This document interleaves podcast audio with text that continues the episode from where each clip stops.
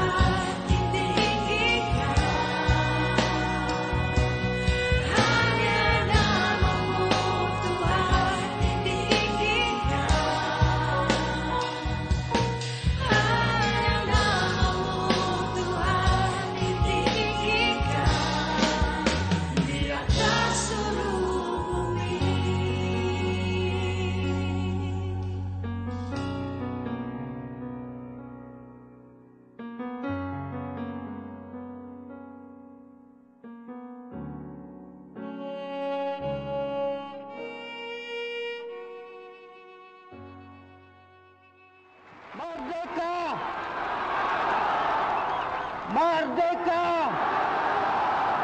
Merdeka!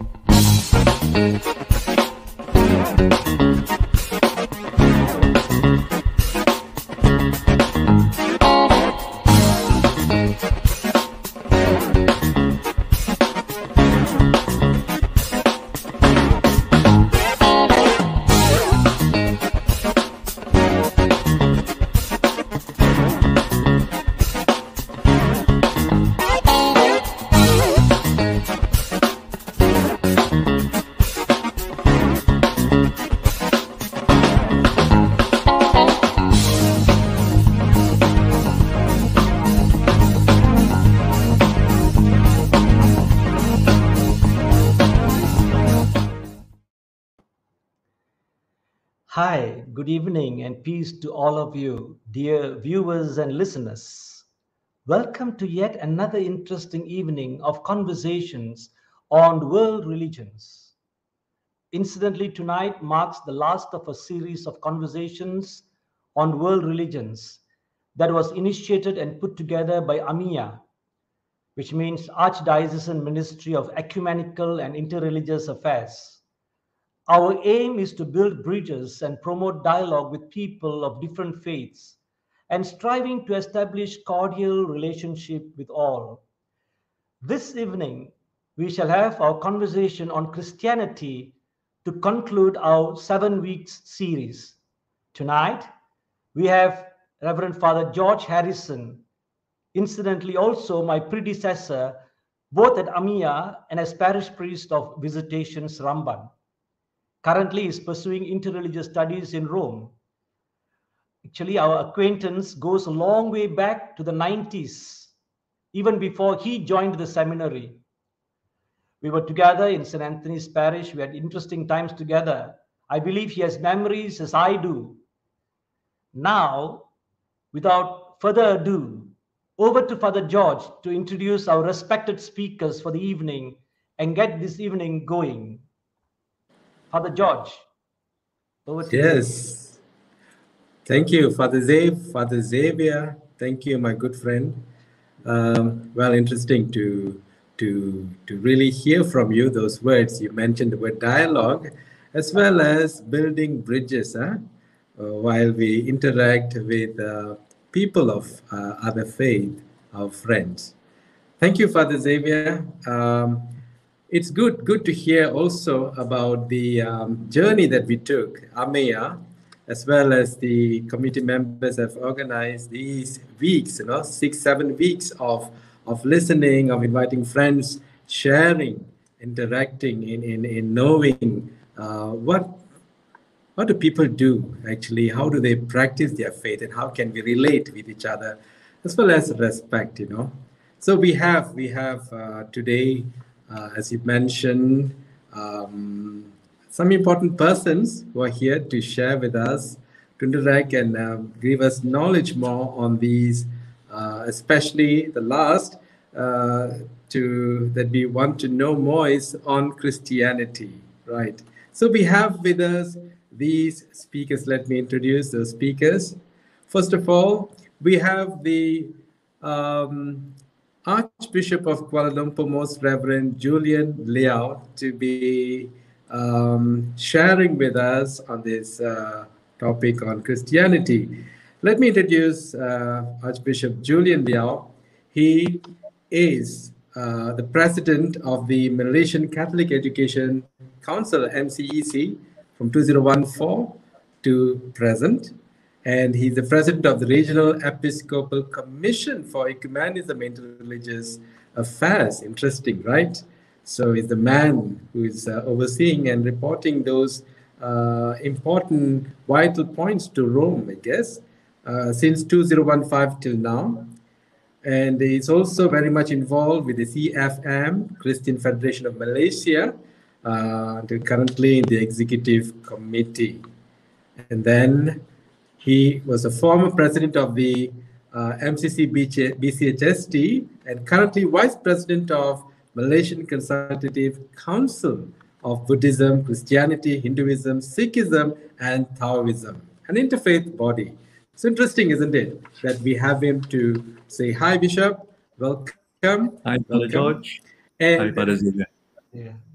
Right. So we also have Father William Michael. Let me introduce Father William Michael, who is the parish priest, is well known. He has shared before in podcast many times. Parish priest of Church of Saints Peter and Paul Banting. Hi, Father William. Welcome. Thank you for being with us.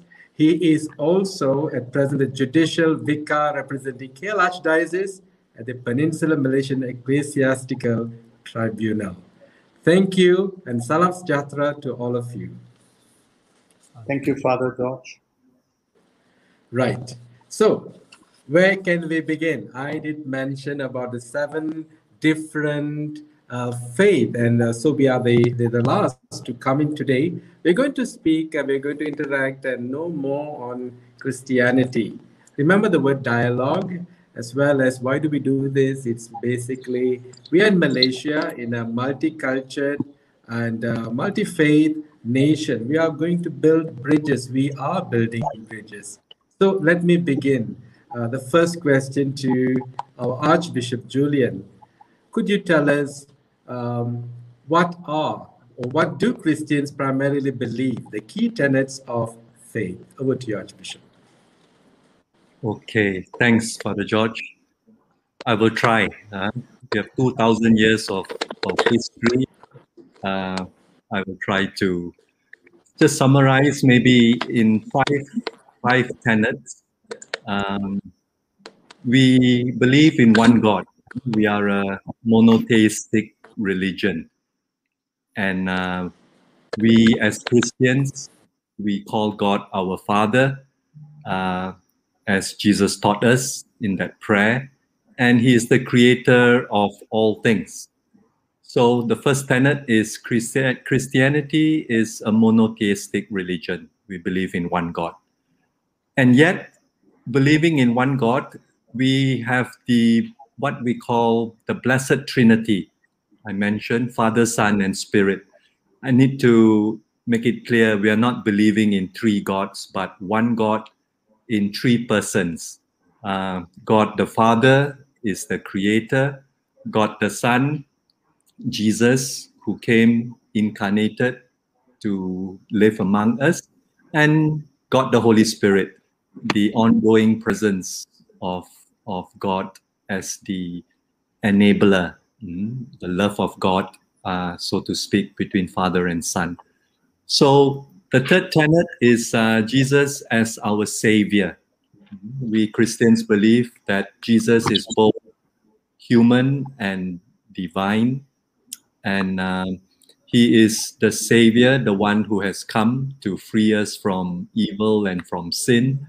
Um, I think we have the the I believe the the different creed that that indicates what we believe. And i'll just go through quickly as uh, this his unique birth. He he lived among us. He died on the cross. He rose on the third day etc so jesus is this savior. And of course the centrality of the cross. Mm, we believe that the cross of jesus um, is this saving action of jesus and it is through the cross that the world is redeemed and it is a necessity for the salvation of the world. And the Holy Spirit, the five, the fifth tenet, uh, we believe that the Spirit is this third person of the Trinity, Father, Son, and Spirit. And uh, it is this Spirit who acts as a comforter, who is his presence is here in the world, and it is also known as the advocate uh, to to be with us to the end of time. So, in a nutshell, these are the five tenets of uh, of Christianity.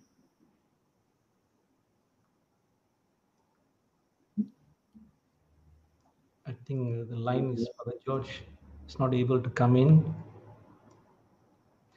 Okay, maybe uh, Your Grace, maybe we could ask you another. The next one would be we see many churches with names like Catholic, Methodist, Lutheran, Evangelical, and others.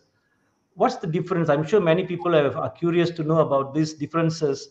Maybe Bishop, Your Grace could share a little bit on these differences. Well, I will let maybe Father William. He has uh, Okay. prepared something to say on this. I will add in a little bit after we hear from him. Okay, thank you, Your Grace. Thank you, Father, for that question. Thank you.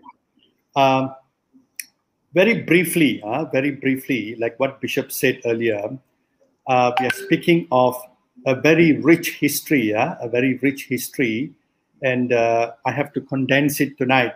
But nevertheless, given the short time, I'll try my best. Yeah.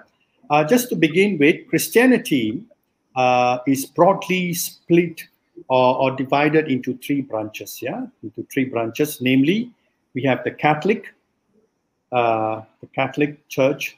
Then we have got the Eastern Orthodox, the Eastern counterpart, and we have got the Protestant counterpart as well. So just to recap, we have got the Catholic Church, we've got the Eastern Orthodox, and the Protestants. The Catholic branch, uh, or rather the Catholic Church, rather, is governed by the Pope in communion with the Catholic bishops around the world. Uh, we have got one supreme leader, one leader.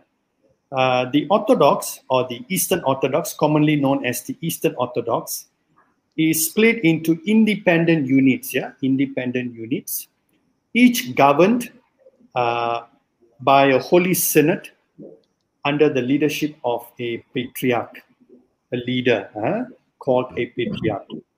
And there's no central governing structure such as the Pope for the Eastern Orthodox, yeah, or the Oriental Orthodox, also we call them. And uh, within the Protestant Christianity, there are numerous, numerous denominations, many of which differ in their interpretation of the Bible and understanding of the church. The different churches that we have, as the question asks us, uh, came about because of the differences in the way they view church leadership, they view or their understanding of certain beliefs, worship, and other matters. For more than thousand years, there was generally only one church, known as the Catholic, meaning the universal, yeah, um, universal church. But in 1054, just a bit of history. In 1054, it split, uh, or rather, it split into the Catholic Church between the West, which is the Latin Church, which all of us belong to, or majority of us belong to here in Malaysia, and we also have got the Orthodox or the Eastern counterpart, which is the Greek Church. Yeah, and then and then around 1520 onwards, the Reformation movement took place. Um, so, in conclusion, this led to the Catholic Church being further split, leading to the formation of the Protestant Church. And within the Protestant Church, within the Protestant Church, there were further divisions which led to uh, church such as Methodist, Lutheran, Baptist, and so on and so forth. So, in recent years, more new churches have emerged, which are broadly known as Pentecostal churches, which have come uh, um, of late. I hope I've answered the question. Interesting, You want to add on?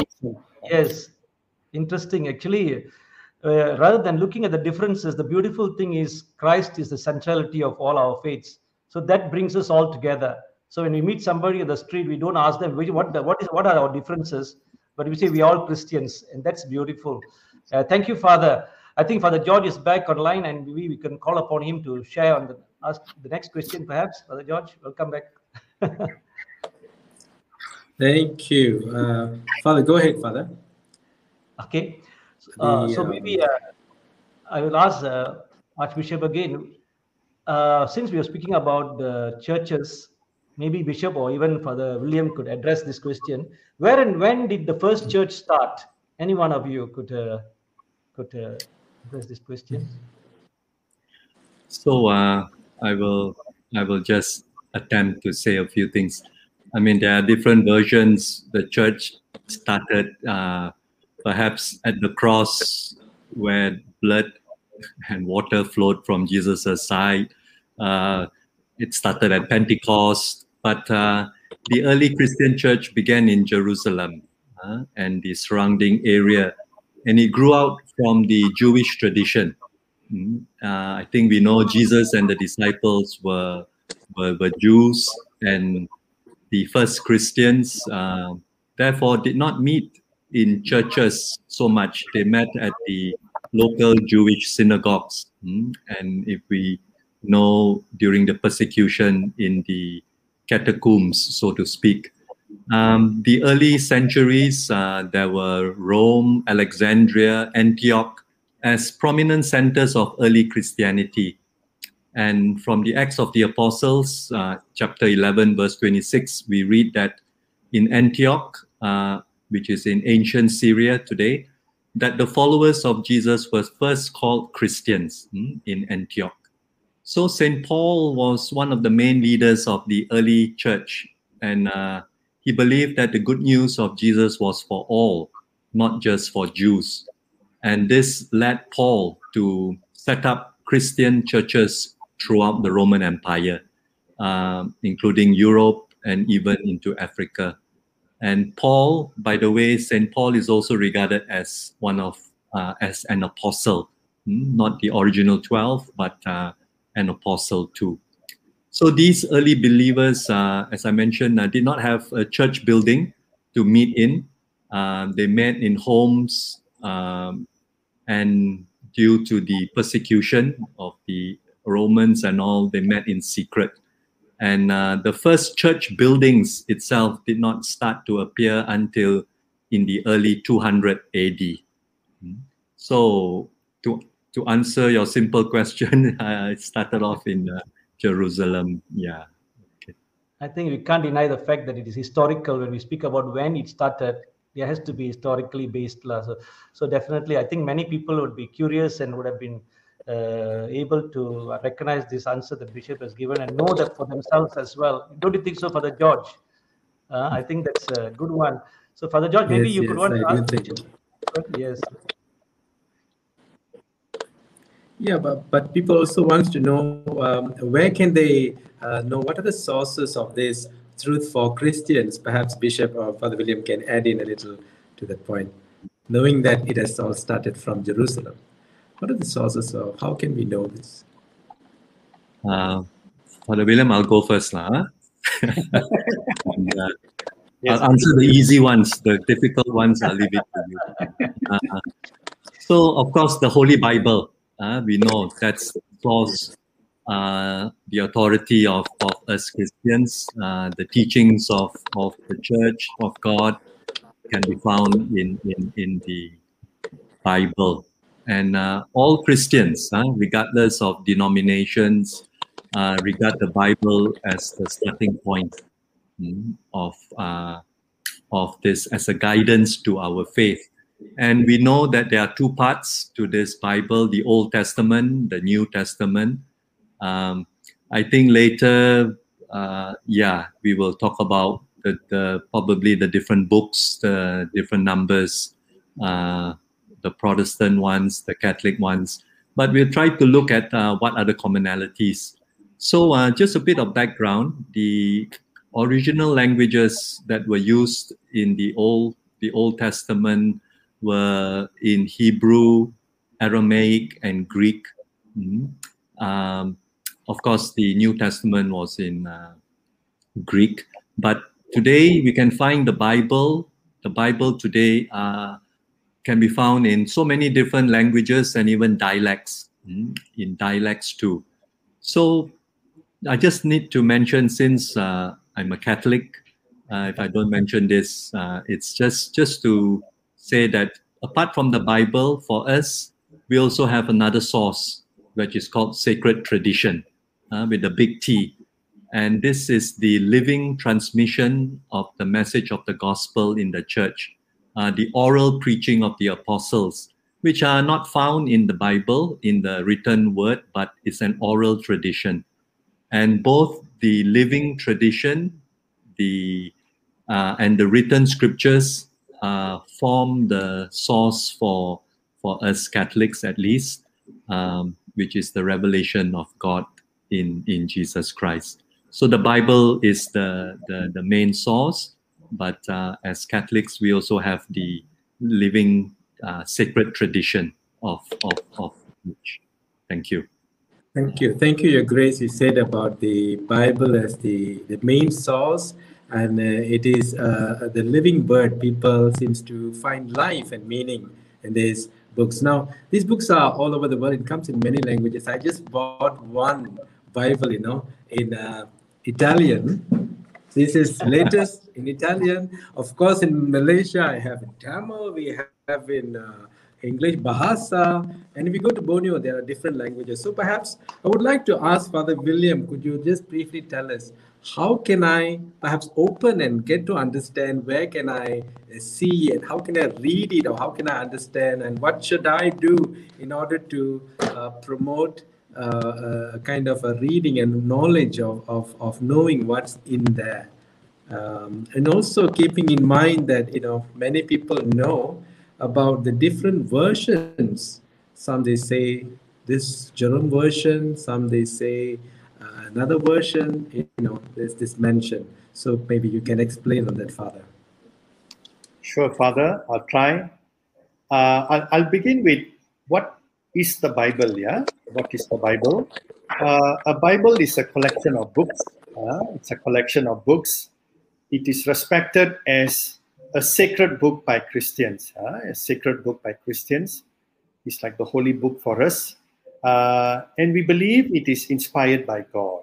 It is divinely inspired. Yeah, it's divinely inspired. And it has the status of authority compared to other books that we have in our library or in our bookshelf. Yeah. And um, who wrote the Bible? Uh, who wrote the Bible or how is it structured? Uh, very simply, the books of the Bible were written by different people at different times in history. And as uh, Archbishop rightly said, they are divided into two uh, broad categories yeah, the Old Testament as well as the New Testament. And uh, they are written by different groups of people. These are writers who lived in different places and in different communities at a particular era. At a particular era. Yeah and they wrote down the traditions the stories that was happening there the prayer the beliefs of the community in which they they lived in which they lived so that you know that that kind of like came about each book each book of both the old testament as well as the new testament yeah as well as the new testament. And they also selected the writers yeah they also selected materials that already existed in the community. The the ancient manuscripts yeah the ancient manuscripts and refined it with additions subtractions as well as amendments and so on and so forth. And the writers uh, who were they? Uh, some of them were lawgivers prophets teachers names uh, the names usually mentioned as titles of a book like joshua jeremiah uh, and so on and so forth, Isaiah, yeah? And uh, how did Bible take its present shape? Allow me to just share with you very briefly. Uh, the Old Testament books, yeah, they were written by the ancient Israelites. And among these books, some were selected by the leaders as authoritative. For example, the book of, uh, you know, the, the Torah, as we call it, the Torah, huh? which is the holy book of the Jews, holy book of the Jews. And Jesus himself, he read and prayed with the Torah, as scriptures tell us, recorded in the Gospels. And Christians believe that the Old Testament foretold, it kind of prepared, foretold the coming of Jesus Christ, the Son of God, the Messiah. And Christians later wrote books on Jesus and on his teachings. And these writings eventually they became part of the New Testament, which is the second uh, or, or the second part of that makes up the Bible. Uh, as Archbishop also said that uh, just to give you a bit of history, by fourth century, most Christian churches, yeah, most Christian churches then uh, kind of like decided that the Bible, the Bible, the Christian holy book, will contain 46, uh, 46 Old Testament books for for Catholics and 27 New Testament books uh, for Catholics. Whereas for the Protestant or the non-Catholic Bibles, if I may say, uh, 39 Old Testament books and 27 New Testament books. The Catholic, uh, the Catholics, we call the seven books that the Protestant brothers and sisters uh, or the non-Catholic Bible uh, has not included. We call them deuterocanonical, deuterocanonical. Uh, whereas the Protestants, brothers and sisters, will call it apocryphal, uh, apocryphal books. And uh, what are the seven books? What are the seven books? The seven books are Tobit, Judith, the Book of Wisdom, uh, the Book of Sirach, the Book of Baruch, the Book of First Maccabees, Second Maccabees, and there's also a bit of uh, seven chapters from the Book of Esther. There are seven chapters, and also two chapters and a prayer from the prophet Daniel's letter, yeah, book.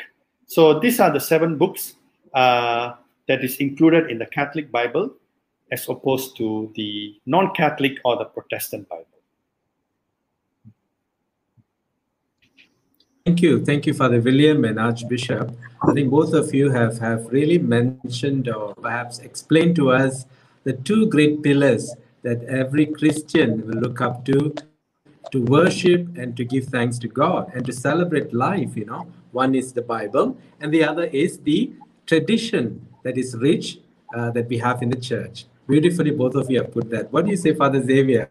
If you Surely. want to expand on celebrations and worship God, yes. Yes, yes. Along that line, maybe uh, Bishop, uh, Your Grace may be able to share with us what are the primary celebrations that are universal to all Christians, and tell us maybe a bit of the significance of the celebrations, because this would also help uh, people of other faiths, our friends who are watching, may be able to know also. Besides uh, the very well-known Christian celebrations that we always speak about, like Christmas, maybe Bishop could share a little bit on that. Yeah. Uh, yeah, I will share it now. Uh, perhaps we could come back later. I'd just like to add something uh, on what Father William said just now about the different books. Maybe we could take it later. Uh, why the difference between the uh, Catholic version and the other the other versions? Uh, for now, yeah, since Christmas is coming, uh, I will, as we all know, Christmas is the birth the birth of Jesus. Mm, And we know many scenes of the nativity. We see all the animals and all at the crib with the shepherds. So Christmas, as we all know, uh, 25th of December, uh, the birth of the Savior, the birth of Jesus. And four weeks before Christmas, what we have this season of Advent, uh, the coming, the coming of the Savior, time of preparation uh, for the birth of Jesus. So Advent is is is uh, a time of preparation. Christmas, as we know, the birth of Jesus, um, and then we have the Epiphany, uh, the visit, the manifestation of, of of Jesus to the world, or the visit of the three wise men, uh, the the Magi. Um, this is another celebration. Um, of course, we have Easter, and before Easter, we have the season of Lent, uh, a period of 40 days leading up to the celebration of Easter. Um, so, Lent also is a time of uh, fasting, a time of prayer uh, to prepare for, for, for Easter. And what is Easter? Easter, as we know, is part of this uh, celebration of of the resurrection uh, of Jesus, um, and that whole week we call Holy Week. Um, it may be we may have heard of Palm Sunday, where Jesus goes into Jerusalem uh, riding on a donkey. We may have heard stories. Uh, Palm Sunday with palms being waved, Hosanna, uh, coming into Jerusalem. Jesus was looked upon as a king. Um, and then we know we have uh, Holy Thursday, mm, the washing of the feet, another, the Last Supper. I think we are very familiar with that painting. Um, that is the meal that Jesus has with uh, the final meal with his, uh, his apostles. And then Good Friday, another celebration um, where it is a holiday in some places. I think in Sabah, Sarawak, Singapore. Uh, for us here, it's not a public holiday, but yet uh, many take leave uh, to go to church to to kiss to kiss the cross uh, as as the sign of uh, the cross that saves. So Good Friday, and then we have, of course, the crucifixion on Good Friday, and then Easter. yeah, Easter, where Jesus laid in the tomb and then he rises from the dead on Easter Sunday. So these are, of course, the ascension, mm, the ascension of Jesus. Um, after he rises, he is on earth, and then uh, 40 days after he has uh, risen, this is the ascension. uh, he goes he goes up into heaven, and then Pentecost, 10 days later or 50 days after Easter, is the descent of the Holy Spirit. Uh, we believe uh, after Jesus is has ascended, then the Holy Spirit, the third person of the Trinity, um, descends and continues um, to reveal all that uh, Jesus has taught us. And another day, perhaps uh, All Saints' Day, um, which is uh, coming up first of uh, November. Uh, we also celebrate, and um, yeah, many Christians, the Orthodox, the Anglicans also celebrate this uh, with the Catholics All Saints' Day. So these are common to most Christians, uh, and there are other celebrations that are unique to some Christian denominations. Um, but these are the general common ones. Uh, my apologies if I have left out some of the other denomination ones, but um, yeah, these are just the general ones. Thank you. Yeah, wonderful, uh, Your Grace. Thank you so much for the sharing on those things, those beautiful celebrations that all Christians are celebrating together. The significance are so rich and so beautiful for our salvation. Father George, won't you agree with me? Yes, I, I do agree with you, Father. You know, celebrate is uh, really, uh, brings one another, bring all of us together.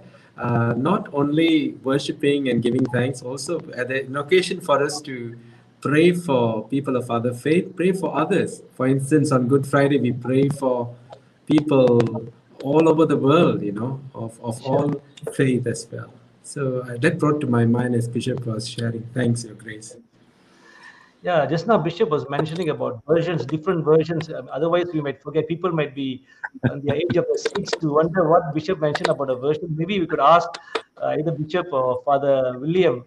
Uh, we said there are many versions of the Bible. What's the difference? Maybe any one of you could just share with us. No, I was just mentioning the, in general, the Catholic have seven extra books. It is because uh, the we use the the Greek books also that were part of the the sacred sacred scriptures in the early church. Um, we accepted all 46 books uh, that Father William mentioned. This was uh, which the seven were writ- the rest of the Old Testament and all were written in Hebrew, but these seven books that was that were mentioned by Father William were written in Greek, the early church, uh, 100 BC. Um, so, so these books were written in Greek. When when Martin Luther, um, what you call, um, broke away or and uh, he he took the Hebrew version of the Bible to be translated, and the Hebrew versions did not have these seven books that were written in Greek. Um, they were they were uh, excluded during the Reformation, and of course, uh, from that time, and it went through a little bit of evolution. It was left out from the from the Protestant uh, uh, Bible.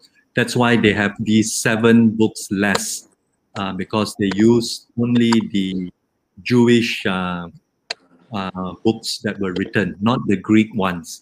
Uh, whereas the Catholic Church used uh, both the Hebrew and the Greek books, which made up uh, 46 in total. And uh, that's why the numbers differ. Um, yeah, just to highlight that point only. Thank you. Uh, thanks, uh, Grace. I think both Father Williams and uh, Bishop's sharing on the scriptures should prompt many of us to start reading and or look up the text different, at least start with the Yeah. context and see and start reading more people. You know, that will be a very great, uh, you know, insight that, you know, we'll discover much more from the scriptures. Uh, Father George, Many think, many uh, people discover this uh, reading and living of it on a daily basis. For some, because they may not have time, but they have uh, enough time on Sunday, you know. So they really turn either now online or before they used to gather in church, and they pay attention, you know, to the readings as well as the sermon that is given by the priest. That brings me to mind when I went to Jerusalem for pilgrimage, and I saw on a Friday evening everybody was rushing home. Why? The roads were empty and uh, nobody were working on Saturday, and they said the answer is Sabbath. Well, uh, in, you Yeah, know, so perhaps I would like to uh, touch on Sabbath then, as well as for us, Sunday is an important day. Now, put all together in our worship, giving thanks about the book, the Bible, and all. I would like to invite uh, Archbishop to to tell us about what is Sunday and how do we understand the word Sabbath day and what does that mean? Uh, I think the, you can answer it. Depends you're a Jew or a Christian. They had different meanings. Uh, I mean, the world was created in in seven days, or rather six days, and God rested on the seventh day. You know, and uh, you remember the Ten Commandments: keep holy the Sabbath. Uh, God rested. So that version uh, on the seventh day, uh, God rested. So that day of rest uh, in the early church, the, the the the the Jews they saw that as the Sabbath. But then the Christianity later found that Sunday. hmm, I think the Sabbath in the early early church was from Saturday, um, Saturday, and there were different times in history where some even considered two Saturday, Sunday as as as as as the day of rest and all. But for us today, I think Sunday has become that um, that day of rest, uh, that day of rest where God rested from creation, and we honor the resurrection of Jesus from the tomb.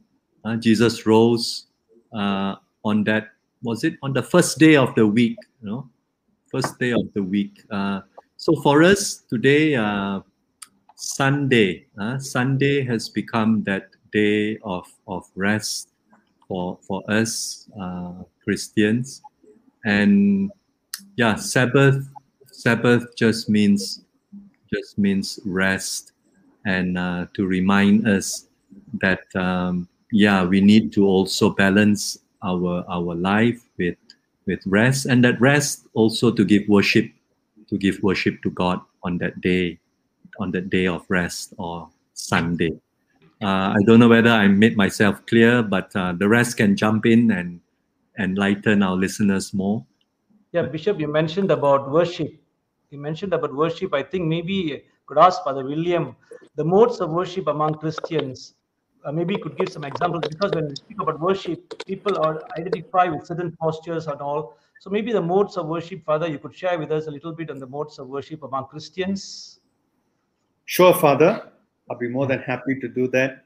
Wonderful. Uh, modes, modes are commonly known as uh, ways of worship in a layman's language. Yeah, has evolved, has evolved over two thousand years in the church in different parts of the world, and uh, based on language, based, uh, based on culture and social settings as well. For example, the modes of worship in the Catholic and Orthodox Church, uh, the Eastern Orthodox Church, uh, they have many similarities, such as the celebration of the Holy Mass or the Eucharist, the celebration of the sacraments, the devotion to Mary and the saints, and also the use of signs and symbols in our worship, yeah, especially in the celebration of the sacraments. Uh, whereas in the Protestant churches, uh, our brothers and sisters, uh, they also they also have modes of worship, but there are also differences in the way they worship. Yeah, uh, some of the older, um, meaning the mainline Protestant churches, there are certain similarities with the Catholic and Orthodox churches in the way the way worship is carried out. And more recently, Protestant churches in general, yeah, in general, they prefer a mode of worship that is focused mainly on um, praise and worship, uh, praise and worship, the charismatic way of prayer, and also using uh, Bible or sacred scripture. Ultimately, the different modes of worship, uh, whether uh, can be praise and worship, it can be the celebration of the Eucharist or the sacraments, yeah, uh, the different types of sacraments. Uh, we all have only one goal, that is to lead to lead a person to worship and to have a closer relationship with God, our Creator, and to to to be obedient to Him. Uh, so basically, yeah, that is what the modes of worship is all about. Uh, Yeah, I interesting, like to add on more. Uh, Uh, what the others. Yeah, I think that's very interesting um, modes of worship, uh, which uh, really identify people with uh, their connection with God through their whole uh, entire self. I think uh, the other thing just now, I remember Father George mentioning you being the judicial vicar. So I think it is only apt that I ask you the next question addressed to you.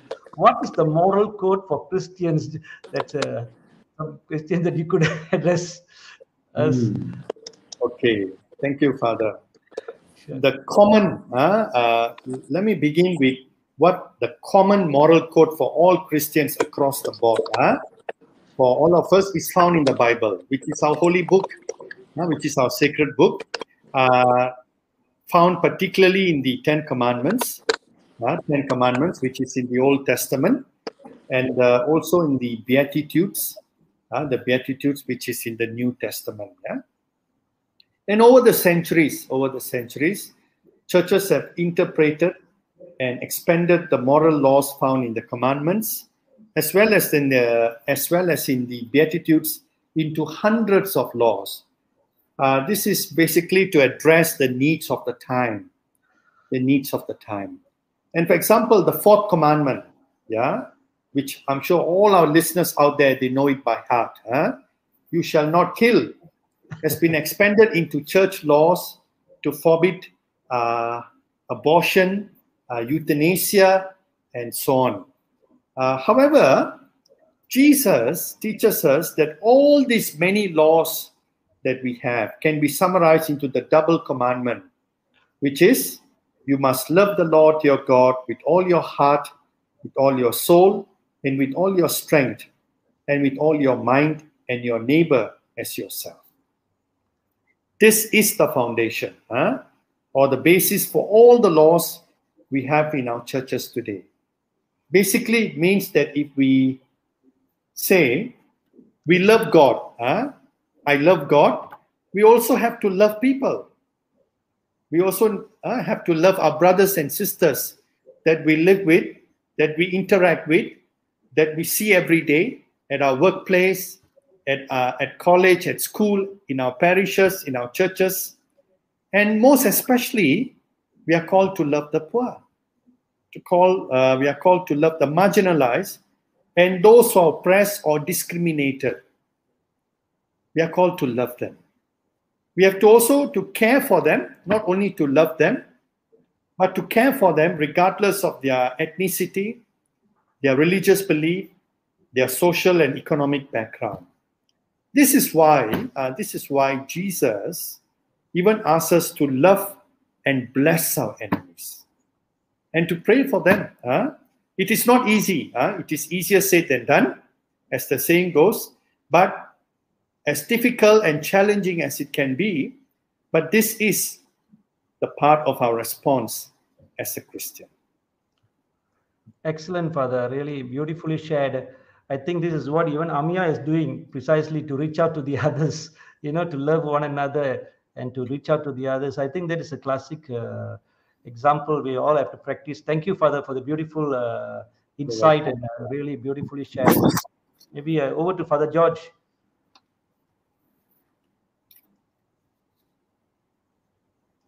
Your, your Okay. Well, Father mentioned about moral code. I, I was thinking about what happened in primary school. We had Pendidikan moral, thank God. And uh, we were people of other faith all together in one class.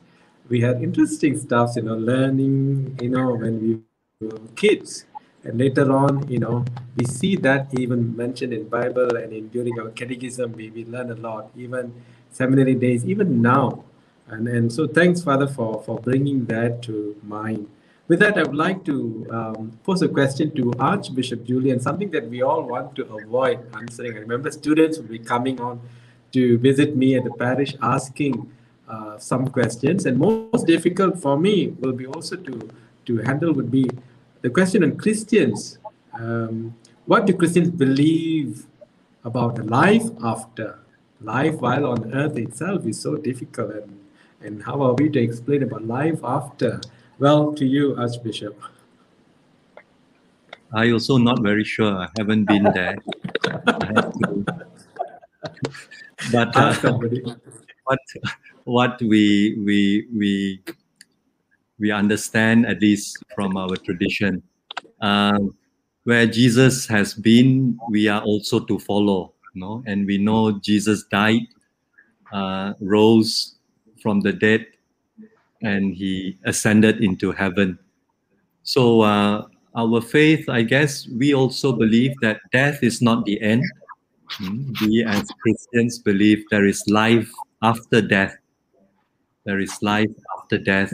Uh, and I've, I still remember what we studied in the seminary the last things. The last things are death, judgment, heaven, and hell.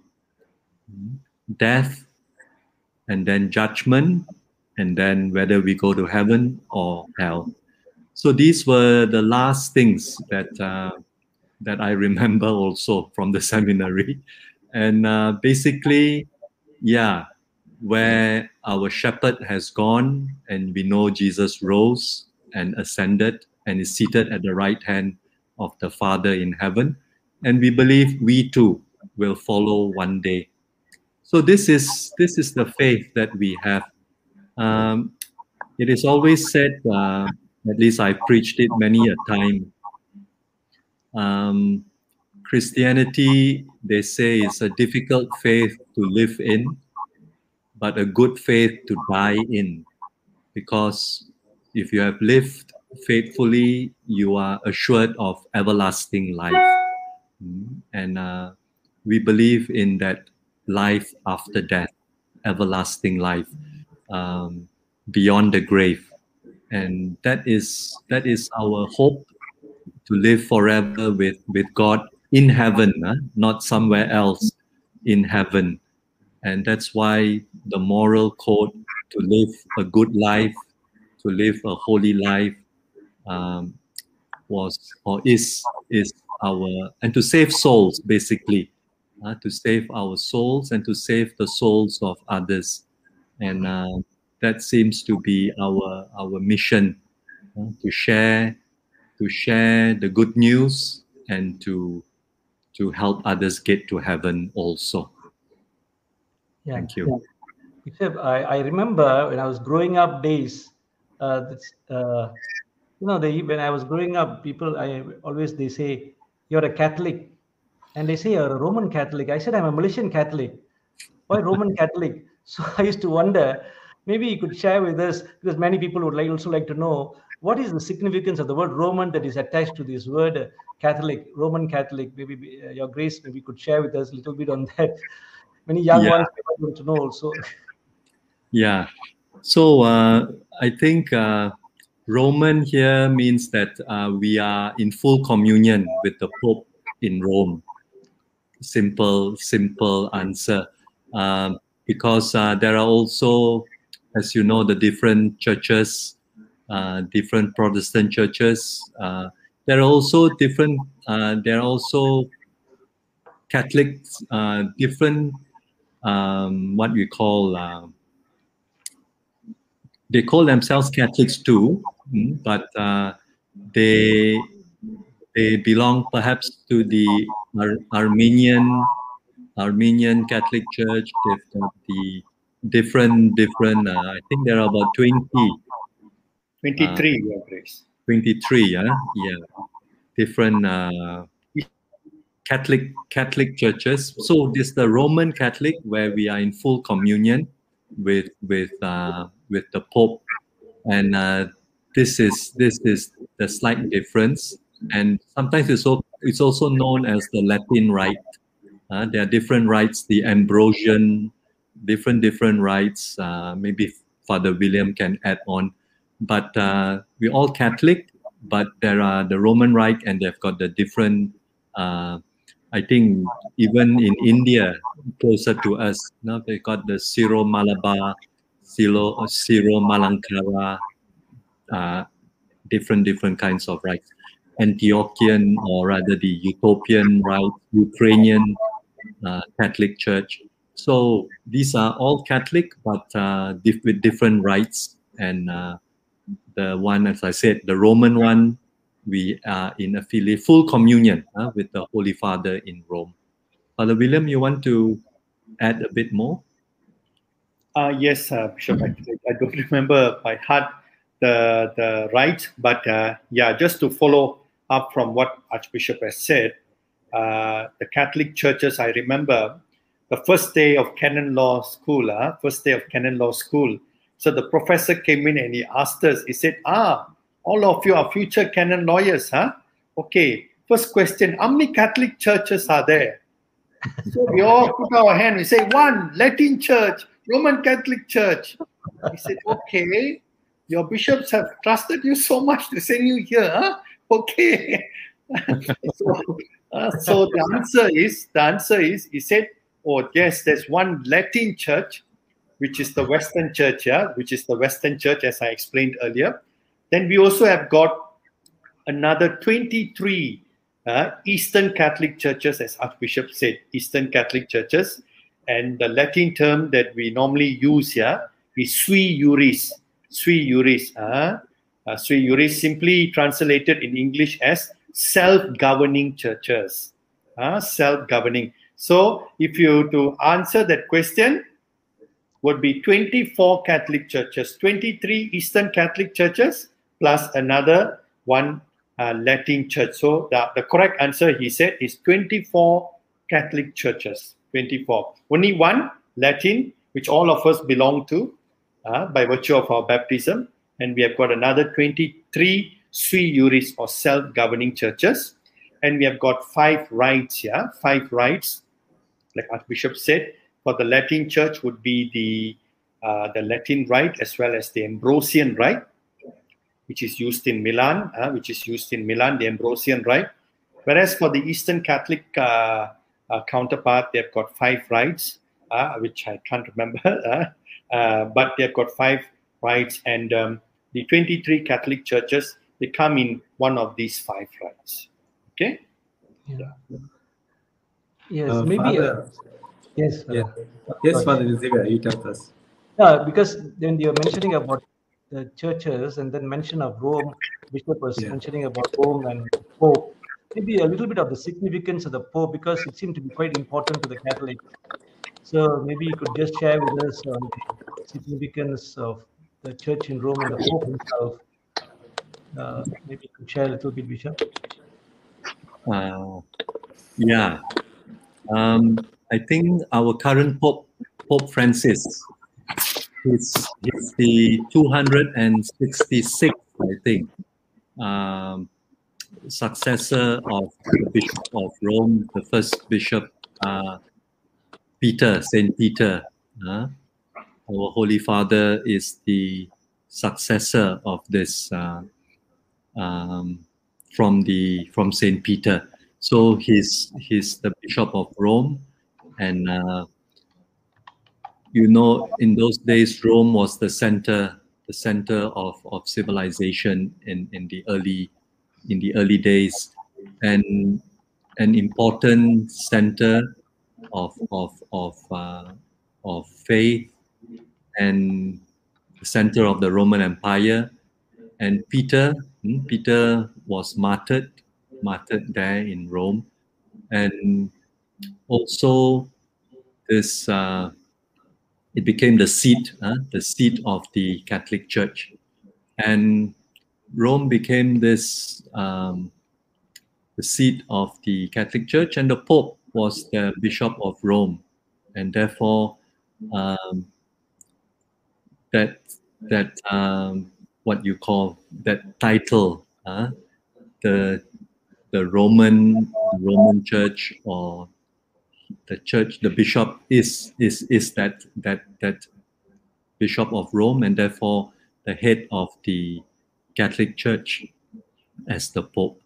Um, so he speaks. He speaks um, when he speaks in in ex cathedra from the chair as the head of the the Catholic Church. We as followers uh, are bound to, especially in areas of faith and morals, we are bound to uh, obey in faith and morals, uh, not not on any other topic, but uh, and this is the the authority of Pope that we believe has been handed down uh, from Saint Peter. Um, whatever you bind on earth shall be bound in heaven. Whatever you lose on earth shall be loosed in heaven. This was from Saint Matthew. mm, That we we Catholics um, believe that this is the succession from Peter right up to Pope Francis today. 266 uh, different popes. Uh, yeah, thank you. Well, good to also see that um, as Bishop was sharing, uh, uh, Pope Francis, uh, as, as a Pope who's, who's got a chair, who is, is up there, who is far from everyone, you know, all of us as we can see him. But uh, I think Archbishop have seen him, uh, have approached him, have held his hands, and a few times at least an audience with him. And he would have shared, you know. And he always mentions, you know, the bishop is he's also Bishop of Rome, and you are a brother, a brother to him. So the other bishops around the world are brothers, you know. So that's that's interesting. That brings us much more closer instead of far to see him as brother to my bishop, and uh, that's that's interesting. Yeah, thanks, Bishop. Um, I would like to expand from here into some celebrations and, and life in the church. Now that we have looked at Rome, we have seen celebrations in Rome. Even we have here in our local churches in in, in Kuala Lumpur and so many parishes. To Father William, could you tell us how do we really celebrate, uh, especially when it comes to sacraments in the church, and how is this found in the Bible, or where can I really draw some meaning in it? Briefly, Father. Sure, sure, Father. Thank you. Uh, if I may, just to go back to the question that Archbishop had answered, uh, not the the one just now, but on on the rites, on the rite, I just found my note. Uh, there are five rites uh, in the Eastern Church. There are five rites, if I may just name them. Uh, the first one is the Alexandrian Rite, the Alexandrian Rite. Uh, then we have got the Antiochian Rite, Antiochian Rite. Then we have got the Byzantine or Byzantine rite, Byzantine rite. Then we have got the Chaldean rite, the Chaldean, and finally the Armenian rite, Armenian. And uh, these five rites are what we call liturgical rites. Liturgical rites, uh, where the 23 sui juris self-governing Eastern churches they follow in their celebration. Yeah. So coming back to the question that was asked by Father George to me, uh, just to begin with, what is a sacrament? Yeah, what is a sacrament? The word sacrament comes from the Latin word, comes from the Latin word uh, sacramentum, which simply means a solemn oath, a solemn oath, a sacred oath, a sacred oath, huh? or a ceremony uh, that that imposes an obligation, that imposes an obligation. For example, by virtue of our baptism, we you know we uh, we have uh, we receive this indelible character, this permanent mark, uh, this permanent mark. So it specifically refers to the oath of obedience. A bit of history here. It's a bit of history. Uh, uh, it basically refers to the oath of obedience and fidelity taken by the ancient Roman soldiers.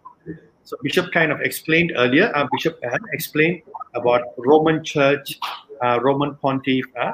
So uh, it's the fidelity or the oath taken by the Roman soldiers to the emperor, to the emperor on their enlistment. So uh, today the church uses the term, or rather, uh, the church uses the term in reference to the mysteries of the church. The mysteries of the church. Yeah. Let me explain. This is because the church believes that the sacraments were given by God. It is given by God, and therefore to be considered sacred, something holy, and not something that comes from human beings. Sacraments are one of the ways, one of the main ways, uh, main ways rather, that God tangibly, tangibly makes himself present to his people. God makes himself present to his people, to his followers, uh, by way of sacraments, uh, in the through the celebration of the sacraments, and shares his grace with them, the followers. There are seven sacraments in the church, uh, namely baptism, the first sacrament, which we call the doorway the, or the gateway to the sacraments. Yeah, the gateway to the sacraments. Then confirmation, uh, which is conferred by bishops. Then we have the Holy Eucharist, confession, commonly known as reconciliation. Uh, then we have got marriage, the sacrament of marriage, sacred orders, conferring the three orders, uh, diaconate, the priesthood, as well as the episcopate, and finally the uh, sacrament of the anointing of the saints, uh, the sick, sorry, the anointing of the sick. And what is the purpose of the sacrament? Is basically, as I said, to make holy, to make holy the members of the church, to build up the body of Christ, and most importantly, to it's a means to give worship to God. There was also a second question, kind of like attached to the question that was asked by Father, uh, whether uh, they are uh, connected to the Bible, uh, whether they are connected to the Bible. Uh, they are not specifically mentioned in the Bible. Yeah, they're not specifically mentioned in the Bible, but all of them uh, are instituted by Christ. Uh, they were instituted by Christ. And how did he do that? By his words and his actions, as found, is the actions as found in the Bible. Christ prepared and announced, yeah, uh, as we see in the Gospels, what he was going to give the church, the church, huh, when his mission on earth was accomplished. So the words, the words and actions of Jesus, which lay the basis or the foundation for the sacraments. I hope I've answered the question, Father. mentioned about celebrating, celebrating life meaningfully. We see the churches today when we go around, other than people inside celebrating, we also meet people making some uh, parades. Sometimes we have some processions of Our Lady, Mary, especially in Catholic churches, we see a statue of her or a grotto. I would like to pose a question to uh, Your Grace Archbishop Julian. What is the importance of Mary and the role of saints in the Catholic Church? Uh, thanks, Father George. Uh, I think I'd just like to make clear that uh, the first part, I think, of our conversation today was on Christianity. But uh, these last couple of questions, I think we are talking a bit more on, on the Catholic faith. Uh, just to, to be clear to our listeners, uh, what we are sharing is the more on the Catholic faith rather than Christianity in general. So uh, Mary, as, as as you all know, has a special place in the Catholic Church because she's the mother of Jesus, and Jesus was God. So we believe she is the mother of God, and uh, and we believe that uh, to make it clear, we do not worship Mary. Mary is a human person, a human being, and only God is worshipped.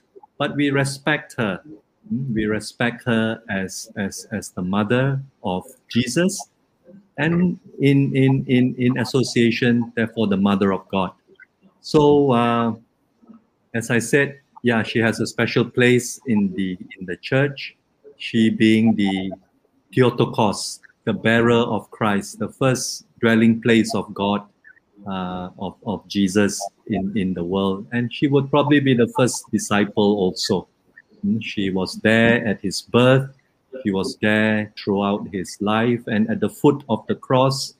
And we know that great Pieta, the holding of Jesus in Mary's arms when he was taken down from the cross. So she's the disciple par excellence. Um, yeah, um, I know time is running out. Uh, perhaps, yeah, we could we could speak on things more yeah, Mary is very close to us. We could speak about her the whole night, but I think to do justice also to this topic, maybe, uh, yeah, just to speak on the other the other questions we have to. Thank you. Thank you, Your Grace. Uh, yeah, a lot of time is actually is uh, against us, but uh, all the same, we will try to answer a few more questions. Maybe uh, Father William, uh, something to do with practice of faith and abstinence, which also practice other religions during the season of Lent. Maybe you could share with us a little bit why do Catholics practice fast and abstinence during the season of Lent? Uh, uh, Lent is a 40 day period, as uh, Bishop I think said earlier, which uh, to prepare us basically to celebrate Easter, which is the resurrection of Christ. And why do we fast? Uh, why do we practice fast and abstin- abstinence? It's basically Catholics are aware of the uh, importance of fasting and abstinence. This is basically to prepare us, uh, to prepare us spiritually, spiritually, and also mentally uh, to celebrate the Paschal mystery, uh, which is the passion, death, and resurrection. Um, that is why we begin the season of Lent on Ash Wednesday, when we sign ourselves uh, with ashes, where which is basically a common biblical sign of repentance and mourning. So basically, Lent is a time when Catholics reflect seriously on their sins and ask forgiveness from God. Okay. Uh, just to answer Okay. the question. Good, good, Father. And, uh, you know, uh, uh, thanks, Father Xavier, that uh, we, we have three fathers here with Archbishop, you know. It- It's good to know. People are asking, hey, why do I need to call you Father? Uh, is there a, a special meaning for it? Perhaps uh, I would like to pose this question uh, to both of you, Archbishop and Father William. Archbishop was also a father like us before became bishop. And then perhaps you're also good to touch on this why a father and the fathers also coming from family and so give us a little catholic view or a christian view of marriage and, and family as well together any one of you father and uh, archbishop Father William, you want to go? uh, anyway, I'll just yeah. I guess we are a fatherly figure. Uh, we are we are father in the church, priest, Uh, there, there is also this in in in the in the Bible also uh, the rabbi, religious leaders, uh, teachers. I guess uh, this word father has that connotation, uh, a spiritual father, a priest. Uh, we are we are known as fathers, um, as as I guess also reflecting Christ. We are alter Christus when we celebrate the the the, the liturgy, the Eucharist. Um, we represent Christ, and uh, in all our dealings, we try to imitate Him. And this fatherly role, I guess, we play in the parish um, and also in the community.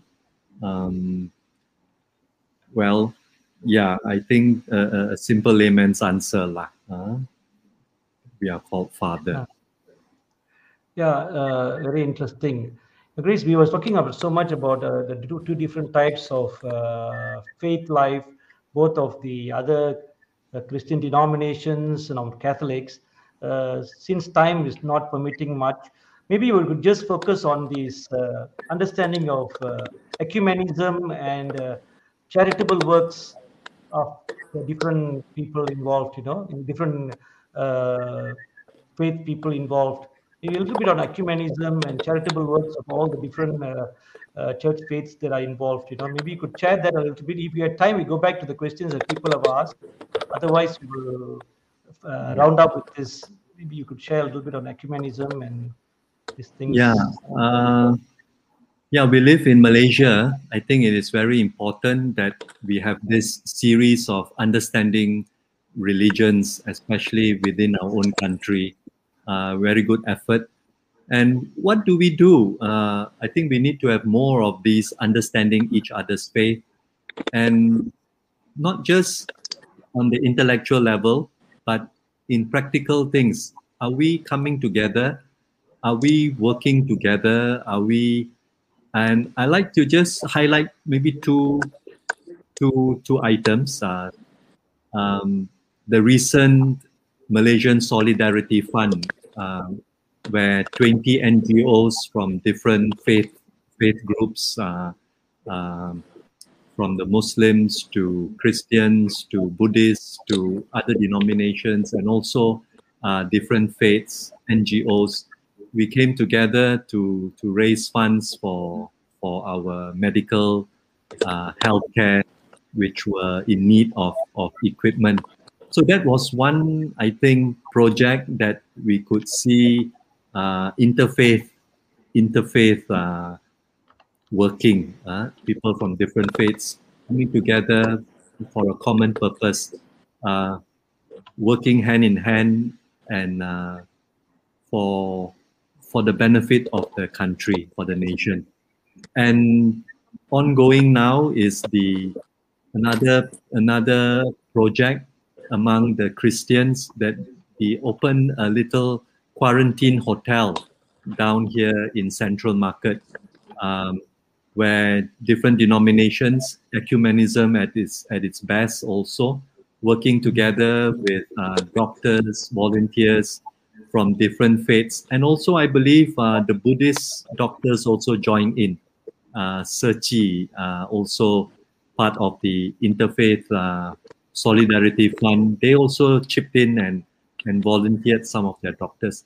So I believe uh, when we understand each other better through these kinds of uh, talks, sessions, many prejudices are, are, are lessened, are broken down, and more trust can be built.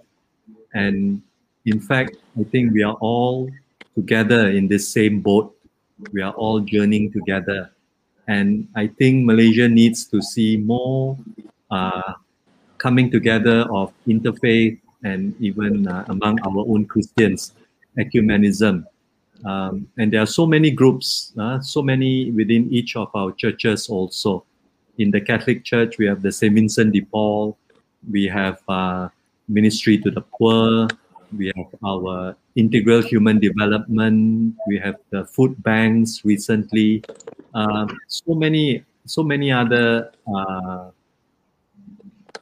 organizations that we visit the sick, we visit the hospitals, our Catholic Church, and also many churches have set up schools, hospitals. So these are the things I believe um, can bring people together and we can uh, uplift society also.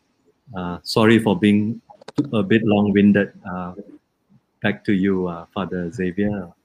Yeah, Bishop, uh, along that line, as you were just sharing, uh, would that also mean that interreligious engagement is important based on what you have just shared?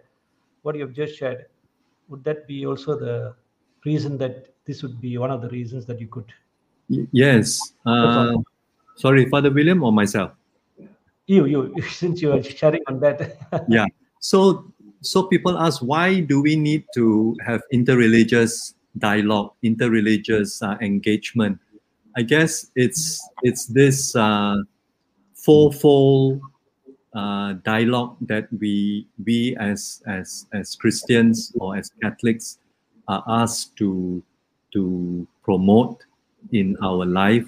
The dialogue of life, mm, where where people come together, we live in this inter inter uh, interfaith, different faith groups living side by side. I think it's it's part of this sharing our human struggle, our human challenges together. uh, this dialogue of life that we do uh, day in day out, and of course the dialogue of action, where we as Christians, I think we must also collaborate, work with others as I mentioned, through integral human development, um, to do things together, to raise, to try to raise the the the, the standard of living. Um, we also have like what we are doing, perhaps the dialogue of religious. Um, now we are doing doctrines and all, but also religious experience, now, uh, where we respect religious traditions, sharing other different spiritual experiences uh, when we come together to pray together to to to look for the divine look for god the absolute around us. And also i think the dialogue of theological exchange uh, perhaps among scholars among theologians uh, to to look at our respective religious heritages and uh, to appreciate each other's spiritual values. And i think there are many commonalities in our in our spiritual uh, uh, traditions too. So to build up what is common to to to strengthen what is common among all faiths and after all we are all one human race and i think it's important that we engage and we we dialogue with one another uh, Father William may want to add add a few more things. No, I think Bishop pretty much covered everything. No. I think uh, Bishop said one word which I like look for the divine. He said, look for the divine. I think that is the commonality among all of us. The very, very fact religions exist is simply to become holier and more divinity be involved, I mean, be brought into our life. And I think that is the beautiful commonality that all of us can engage. And every action that we do towards the other fellow man, like what Father has said in the moral code, he said, love God and love your neighbor as yourself. And precisely that is what we are engaging ourselves in. And I think on that basis, I think it is it is a joy. It's actually an exciting thing to be able to reach out to the other rather than be closed up and just looking at myself, my kind, but reach out to the other, the other kind. And uh, that's the most beautiful thing. I think that what Jesus meant in all his uh, works and his teachings. Uh, that's wonderful what Bishop has just said. Maybe Father George, you would like to. I don't know whether Father George is online or he's uh, he's not there at the moment. Father George, Yes. is not there. He's Yeah. frozen. He's Yeah. frozen. he disappeared. disappeared again. Yeah, I think uh, I think time is running out. We have to finish at the moment. I think uh, yes, we have a lot more to share. I'm sure a lot more uh, questions people will have. I think two people have asked, but we are truly sorry we cannot uh, entertain all of you because time factor. Maybe another time we could meet up to engage ourselves in this kind of rich conversations among ourselves. But for now, I think uh, this is what uh, within the time. Otherwise, you know, you have already we already taken more than one and a half hours almost. So you will be tired. Some of you may not have taken your lunch, uh, dinner, and so I think we will uh, call it a night. But before we call it a night, I think uh, tonight being the last episode, I think you will be patient enough to uh, stay on a little while more. Uh, maybe Father George is back. Maybe he will say his few words before we we call it a night. Father George, since you are back, are you there? Yes, I'm here. Okay. Can you hear me? Yes, can. Okay, good. Uh, I think in our sharing, so one thing I was uh, really thinking of the many experiences that I had while I was uh, there involved in CFM as well as the MCC BCHST, as I mentioned in the beginning. Uh, the bishop is also very much involved, and, and several priests are also in the team. Here in Malaysia, we are engaging with people of other faith in Malaysia as well as among the uh, Christians, uh, the different churches and, and groups. When we come together, we celebrate life, we respect each other, we are dialoguing as well as um, we are going uh, further. We are going forward, moving forward in, in hope to build bridges with people of other faith as well as among us Christians. And so this is what we are really witnessing, we are living, and we are sharing.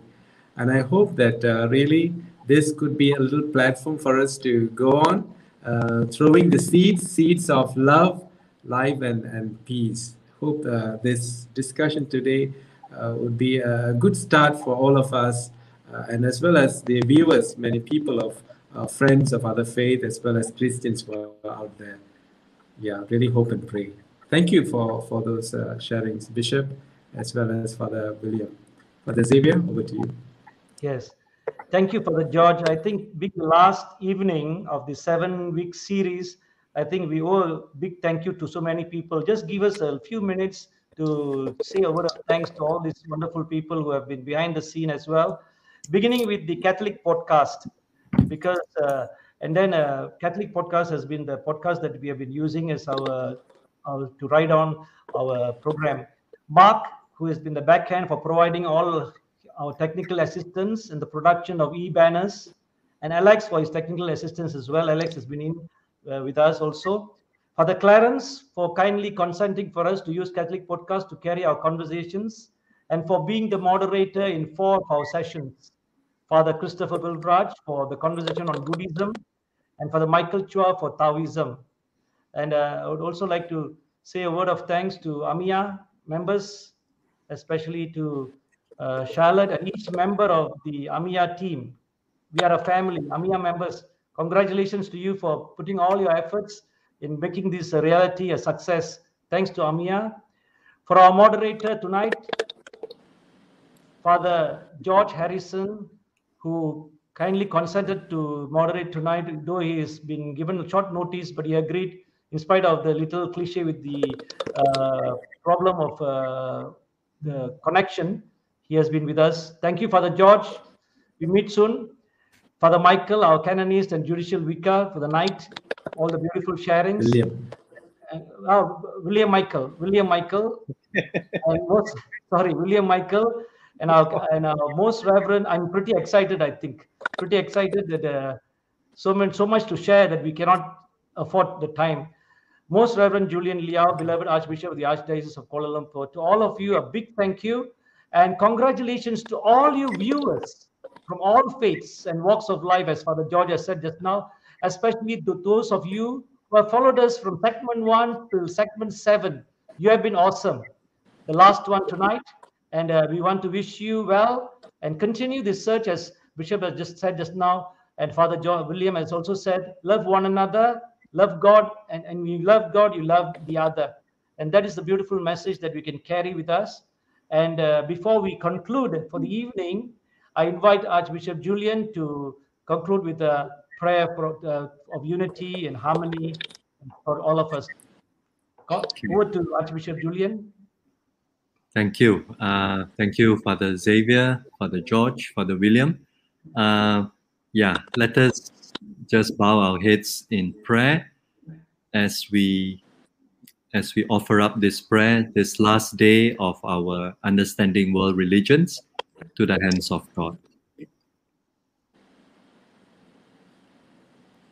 So, dear Heavenly Father, we conclude the topic of Christianity today. And I want to thank you for the word, your word that you have given us in the Holy Scriptures to edify us, to give us comfort, to tell us the stories of your love for us. We are grateful to you for this holy book and more importantly, the relationship we have with you, our Creator. And as Christians, we are grateful to, to you, Lord, for giving us so many diverse, colorful, and interesting people, Christians, denominations, to help us to be to embrace one another our different uh, beliefs with also the interfaith the different faith groups that are in our beloved country. You have given us all this variety of peoples of faiths of denominations to show us how great you are how diverse you are and how each one has a place in your kingdom. As long as we search as long as we are open to finding truth in our search.